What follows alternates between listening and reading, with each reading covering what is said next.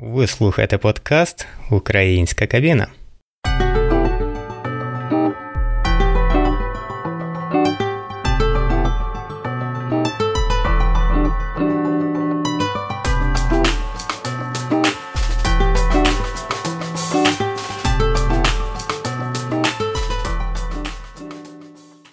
Привіт, шановні слухачі.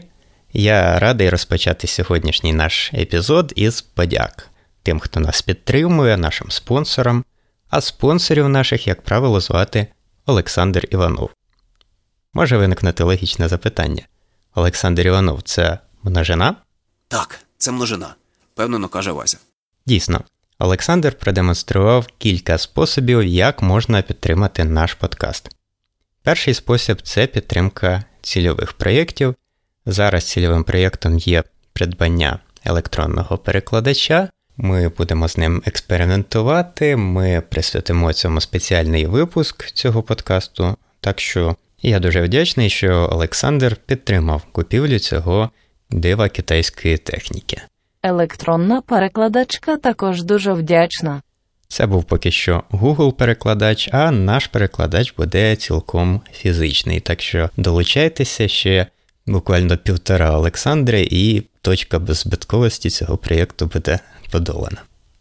Другий спосіб підтримки це підтримка на Патреоні, і це Олександр також зробив, хоча я там поки що не пропоную ніяких ексклюзивних матеріалів, але можу запросто запропонувати, щойно стане більше патронів на Патреоні. Так що зараз усім пропонується зробити такий стрибок віри і підписатися на те, чого ще немає. Ну і ще один спосіб, у який Олександр підтримав наш подкаст, це просто розповів про нього на своєму профілі у Facebook. От дивіться, що Олександр пише. Шановні колеги, сьогодні знайшов у Google Podcasts подкаст Дмитра Кушніра Українська кабіна. Якраз вийшов свіжий випуск. Настійно рекомендую. Дмитро цікаво, тактовно та з гумором розповідає про професію синхронного перекладача. Тут я тільки додам, що у нас буде не тільки про синхронний переклад, але про переклад взагалі в досить широкому розумінні цього слова.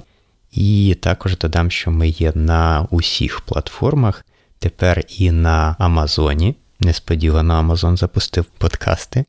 І також ми тепер нарешті є на iTunes, так що тепер усім користувачам яблучних виробів буде просто наслухати а якщо ви один з них, то я сподіваюся, ви знайдете хвилинку, щоб оцінити і прокоментувати наш подкаст там.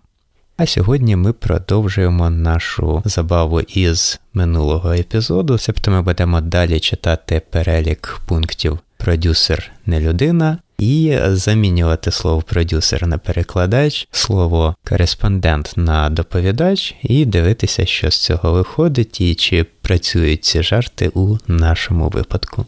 А ідею я почерпнув у подкасті, якого вже немає, але який був дуже-дуже класний і називався Зашкварний продюсер. Сподіваюся, ви вже знайшли час його зацінити.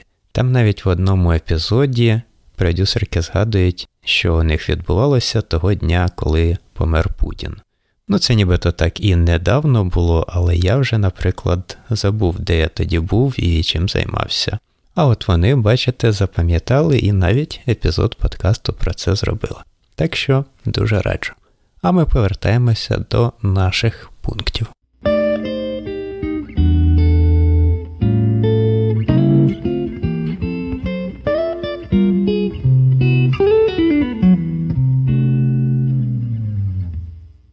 Наступний одинадцятий пункт. Продюсер ніколи не хворіє, за винятком вихідних і святкових днів.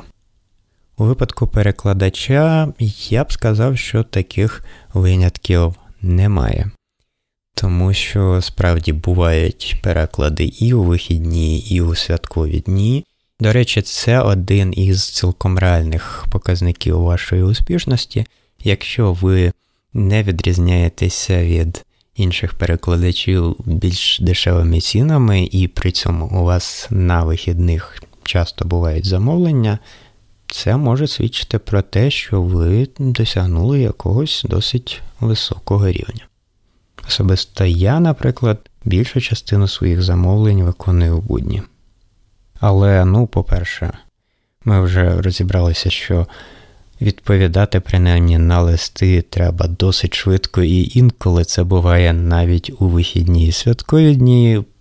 По-друге, навіть якщо ви хворіли, наприклад, на застуду і вже одужали, і йдете на переклад, то може виявитися, що у вас якісь залишкові явища, що у вас закладає ніс, що у вас раптом починає сідати голос. Це досить таке неприємно і небажано, тому на переклад варто йти не просто здоровим, а абсолютно здоровим.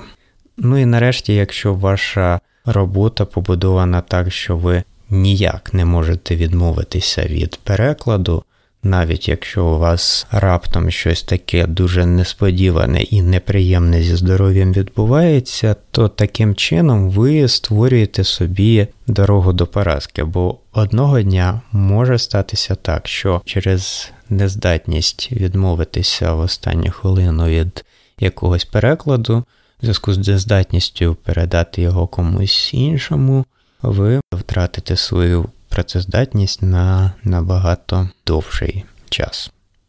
Прообраз такої ситуації стався колись навіть зі мною. Це був 2018 рік. Я перекладав кілька днів за кордоном, і в перший день під кінець дня почало з'ясовуватися, що в мене підвищується температура і все таке інше.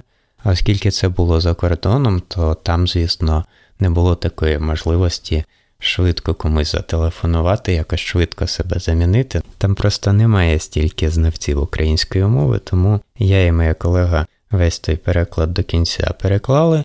І, повернувшись на Україну, я зрозумів, що в мене голос сів взагалі, і що я можу говорити тільки пошепки. На щастя, починалися травневі свята. Я поїхав у своє рідне місто, потрапив на прийом до лікаря, отримав певне лікування, і, на щастя, за тиждень голос повернувся. Після того випадку я значно уважніше ставлюся до свого здоров'я. Але, звісно, на 100% ніхто не може сказати, що він застрахований від якихось сюрпризів. Наступний пункт 12. Продюсер зобов'язаний продюсувати, їздити на зйомки, приймати перегони, знати, що таке синопсис сателіта, куди повинна бути повернута тарілка, знати різницю між гарантійним листом і рахунком фактурою. Продюсер зобов'язаний пережливо ставитися до бюджету програми, переписувати касети для героїв, збирати матеріали для анонса. Тут з радістю можу сказати, що синхронний перекладач, як правило, нічого такого знати і вміти не зобов'язаний. Що стосується бухгалтерських справ, ну дійсно більша частина із нас е, фізичні особи-підприємці, і свої податкові юридичні справи ми дійсно ведемо самі. Але при цьому більшість знову ж таки із нас користуються спрощеною системою оподаткування, мінімальним набором документів. Так що тут не можна сказати, що ми володіємо якимось секретним знанням і виконуємо якусь суперскладну додаткову роботу. Що стосується роботи із технікою, раніше це все за нас робили інші люди. От недавно на конференції Ютік виступив Дмитро Хрижанівський. Він розповідав якісь найбазовіші речі про обладнання для синхронних перекладачів, але я впевнений, що навіть якби досвідчені перекладачі перед епідемією подивилися це відео, то багато хто з них знайшов би у цій доповіді для себе щось нове. От, наприклад, до пандемії чи багато хто з нас знав, що таке кардіоїда і як вона пов'язана із мікрофоном. Зараз я чудово знаю, що мікрофон, який я говорю, зараз працює саме в такому режимі. Так що, підсумовуючи, можна сказати, що якісь знання щодо техніки перекладач має, але глибокі знання тут перекладачеві не потрібні. Ну, за винятком хіба що ситуації, коли перекладач працює на заході, присвяченому саме техніці для перекладачів, ну але в такому випадку, звісно, будуть якісь матеріали і час для підготовки. Наступний пункт. 13. Продюсер зобов'язаний прикривати будь-яку точку кореспондента в той час, як той запізнюється на зйомку, отримує вищу освіту, лікує зуби, займається особистим життям, лікується від важкого похмілля або просто лікується, ремонтує житло, довго повертається з дачі, перебуває в депресії, у творчій кризі або творчому пошуку. Продюсер зобов'язаний прийти на допомогу, якщо Кореспондент не знає, що він знімає і з якою метою. Тут ми бачимо явно дві різні складові. По-перше, якщо доповідач не знає, що він говорить і з якою метою. Людина, яка постійно прагнула про всебічне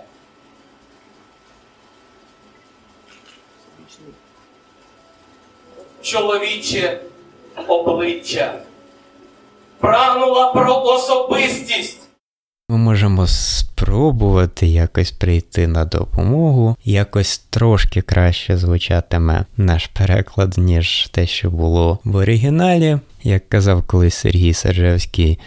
Впуск, імпут, оригінал, має бути. Має бути, навіть якщо він цілковито безглуздий. Бо тоді я напевно знатиму, що то нісенітниця і конче як-небудь випручаюсь. Перекладач завжди має бути на поготові, сказати щось вагоме та мудре. Отак і живемо. І ще у Варшаві у нас колись викладав американський професор, який часом жартував про те, що Лех Валенса колись завжди говорив через свою перекладачку. Це була завжди одна і та сама людина. І хоча пан президент тоді був схильний говорити якісь нетривіальні загадкові речі, але в перекладі, звісно, це завжди звучало дуже влучно, професійно, гарно і проникливо. Не, в натуре класс. Четко. Получается Натуре у вас действительно. Умеете. Могете просто. В стандартній ситуації, коли перекладач, можливо, вперше бачить цього доповідача, звісно, на таке не варто розраховувати. Якщо ви доповідач, то не сподівайтеся, що перекладач замість вас придумає вашу доповідь або зробить зі шмарклів кулю. Тепер про те, кого перекладач прикриває. Ті випадки, коли на перекладача намагаються спихнути провину за власний непрофесіоналізм, наприклад, організатори або бюро, яке відправило перекладача в інший кінець міста, або ті випадки, коли сторони свідомо не хочуть порозумітися і скидають вину на перекладача. Я вважаю це абсолютно недопустимим. Хоча може статися, що замовники, особливо з певних регіонів, на це розраховують. От, Скажімо, я не знаю, коли на Ютубі вийде доповідь Тетяни Водяницької і Антона Шпігонова, які розказують відповідно про роботу із корейськими і японськими замовниками. Звідти ви дізнаєтеся, що дійсно є такі замовники, які захочуть скинути вину на вас. Я теж колись, як людина, яка була волонтером-перекладачем у тоталітарній секті, знаю, що, на жаль, бувають такі звичаї. Ну, якщо ви нормальна жива людина і вам це не до вподоби, то просто не працюйте з такими людьми і все у вас буде добре.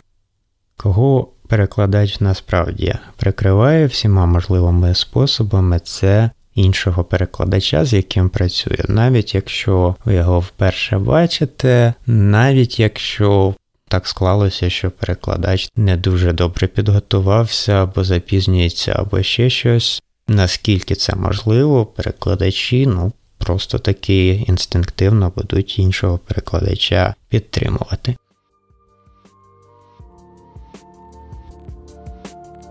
Розповім Бувальщину із волохатих часів, коли багатьох наших слухачів ще на світі не було. Не стверджуватиму, що це так було насправді, але, як то кажуть, для цілої цієї презентації уявіть, що це справді так було, і що я справді спілкувався із одним із учасників цих подій. Отже, був собі перекладач, який перекладав на одну дуже-дуже серйозну і важливу тему. От уявіть собі якусь найсерйознішу і найважливішу тему, яку можете собі уявити. Уявили? Так от та тема була ще серйозніша. Але той перекладач мав звичку час від часу зазирати до чарки. І одного разу таки зазирнув. Таки дуже серйозно зазирнув перед одним дуже важливим заходом. Врешті-решт, прийти на нього він не зміг. Прийшла замість нього його колега, перекладачка, їй коротенько розповіли, про що там взагалі йдеться, яка основна термінологія, як це все працює. Вона переклала і потім подякувала, вона поспілкувалася коротенько з організаторами і пішла. Коли ж любитель оповитої знову повернувся в ефір, на його здивування з ним не перестали працювати і взагалі зробили лише таке невелике, досить людяне зауваження за той випадок. Він дуже здивувався і зателефонував перекладачці. Що ти їм сказала? І дійсно її запитували. Ви знаєте цього колегу? Так, знаю. От слухайте, він же такий класний професіонал, так чудово все перекладає, в темі розбирається. Ну чого він так оце п'є? Ой, ви знаєте, він такий самотній. Йому просто немає кому сказати, щоб він не пив.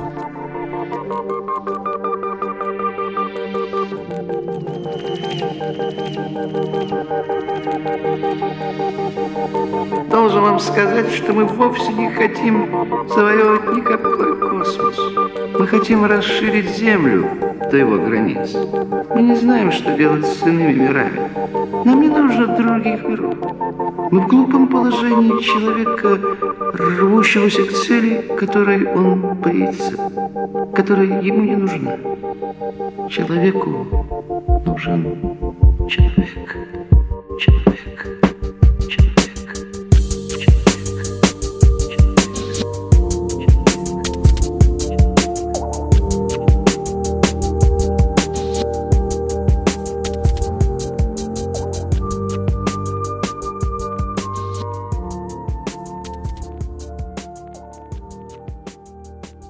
Ясна річ, що якщо хтось із перекладачів весь час на це покладається і сподівається, що його всі скрізь прикриватимуть, то навряд чи він собі заслужить народну любов. Тим не менш, такий звичай є одне одному допомагати, одне за одного вступатися. Як правило, перекладач багато на що готовий заради добробуту іншого перекладача. Це правда. А ми переходимо до наступного нашого пункту 14-го. Продюсер зобов'язаний знати, про що сюжет, де його кореспондент, що на його касетах і де цей клятий оператор. На довершення всього продюсер зобов'язаний здати більше касет, ніж брав кореспондент. Почнемо знову з кінця. Аналогом касет у нашому випадку будуть навушники для слухання перекладу. Дійсно, до перекладача інколи звертаються із проханнями допомогти зібрати ці наушники, поспілкуватися, наприклад, із якимось іноземцем, який може зателефонувати іншим іноземцям зі своєї групи, які кудись зникли з наушниками. Як правило, в таких випадках я схильний допомагати, тому що я ціную працю тих людей, які здають нам в оренду це все обладнання, і які контролюють весь цей процес, поки ми перекладаємо без них а нашу роботу в офлайн режимі було б уявити важко. Тому, наприклад, я і ще багато хто з перекладачів допомогти в цьому випадку готові. Інша справа, що всі сторони повинні пам'ятати, що це саме добровільна допомога, якщо перекладач чимось зайнятий або просто не хоче, то він не зобов'язаний цим займатися. Тепер інші пункти. Знання про що сюжет. Ну, навіть якщо матеріалів немає, навіть якщо всі клянуться, що спеціальних ніяких термінів не буде, хоча б загалом знати про що захід, перекладач повинен. Що стосується всього решти, тут мені здається, що наше життя простіше. Єдине, що дійсно буває, що на якомусь дуже великому заході виникає якась плутанина. Дійсно буває, що один технік займається саме обладнанням для синхронного перекладу, а інший технік місцевий і він займається обладнанням, яке постійно знаходиться в залі. І тут можуть бути якісь труднощі, тут перекладачеві ну все ж таки краще орієнтуватися, що відбувається. Я колись принаймні на один досить важливий захід прийшов раніше і допоміг технікам зорієнтуватися, що всупереч всьому, що їм там обіцяли, обладнання на сцені не було підключене туди, звідки мала брати звук кабіна. В результаті довелося дуже швидко вигадувати щось із радіомікрофонами. Це було не ідеальне рішення, але хоч якесь. Ну і також на одному ще більшому і ще важливішому заході, у зв'язку з тим, що захід був довгий і виснажливий, місцеві техніки часом просто засинали, а техніки, пов'язані із обладнанням для синхронного перекладу, часом виходили у інші зали. І якось так сталося під час мого перекладу, що я повинен був вийти із кабіни і розбудити місцевого техніка, щоб мені трошки зробили голосніше, бо промовець на сцені був такий вже немолодий і трошки не там тримав мікрофон, де треба, а можливості йому про це сповістити ніякої не було. Так, таке теж може статися. Уявіть собі. Наступний пункт 15. Продюсер готовий зіпсувати своє життя, кар'єру і навіть пожертвувати кількома кореспондентами, щоб врятувати ефір. Тут знову спадають на думку ситуації, коли перекладач якимось чином модерує те, що відбувається, бо інакше переклад буде або неможливий взагалі, або буде, так би мовити, далекою від ідеалу якості. Тут може йтися про те, щоб доповідачі не забували вімкнути мікрофон щоб говорили ближче до мікрофону, щоб говорили повільніше і так далі. Небезпека для перекладача полягає в тому, що деякі люди можуть сприйняти це просто такі як особисту образу і якось за це помститися. Я знаю такі випадки. Якщо навіть зазирнути в історію, наприклад, повернутися до тих часів, коли після Другої світової почали для міжнародного діалогу і для судових процесів залучати більше синхронних перекладачів, і деякі люди їх описували як людей от таких. Гордих, егоїстичних і все таке, то можливо, можливо, частина причини полягає саме в цьому, що перекладачі дбали і дбають про те, щоб вхідний сигнал і взагалі умови роботи були якоюсь належної якості. Це не просто егоїзм, це потрібно для того, щоб був хороший переклад. Що тут ще можна додати, перекладач інколи деякою мірою навіть готовий пожертвувати іншим перекладачем. У мене був колись такий випадок, коли я під час перекладу моєї колеги намагався підключити свій комп'ютер до мережі живлення. І сталося так, що обладнання для синхрону там було під'єднане трошки не ідеально, і на якусь секунду через мою діяльність звук у наушниках перервався. Як ви думаєте, що сталося? Я отримав по голові. Reality hits you hard, bro. На щастя, інша перекладачка була дівчина, якби це був чоловік із хорошою фізичною підготовкою, то хто його знає, можливо, мені було б не переливки. Але так усе обійшлося без жертв. Наступний пункт 16. Якщо продюсер сидить вночі п'яний у редакції, він працює. Інформація для внутрішнього користування. Тут я вже казав, що, як правило, перекладач не сидить п'яний взагалі ніде, а якщо вже якимось боком і сидить, то точно не в редакції, тому що у нас немає редакції. Навіть якщо комусь через сімейні або через якісь інші обставини хотілося б кудись втікти, то тут перекладач фрілансер мусить знаходити якісь оригінальніші варіанти. У більшості із нас, якщо і є якийсь кабінет, то він вдома. Наступне 17. Якщо кореспондент не знає, про що його сюжет, а керівництво знає, що він не знає, то винен все одно продюсер. Що тут можна сказати? Найчастіше ми працюємо з англійською мовою, яку багато хто так чи інакше хоч трошки знає, і якщо щось зовсім не так із доповідачем, як правило, людям це зрозуміло. Як правило, люди бачать, якщо ну зовсім зовсім сильно рветься зв'язок, якщо ну зовсім не в мікрофон говорить доповідач і не сприймає зауваження щодо того, що варто було б щось виправити, але тим не менш інколи це все одно виглядатиме так, ніби винен сам перекладач. Ну і на превеликий жаль, як ми вже зазначили, в деяких випадках деякі люди бажають свідомо скидати вину на перекладача за те, в чому перекладач не винен. Це дуже-дуже кепський звичай. Пункт 18. Загнаних продюсерів у покарання змушують розшифровувати синхрони. Тут, по-перше, смішно те, що вжито таке слово синхрони. Ну, звісно, в цьому випадку мається на увазі дещо інше, ніж синхронний переклад. Але тут варто зазначити, що у якихось додаткових послуг перекладач, як правило, не виконує. Ну і в будь-якому разі, якщо замовлення через посередника і був замовлений тільки сам переклад, то в 99% випадків за будь-яку додаткову роботу вам, по-перше, не заплатять, по-друге, можуть навіть покарати.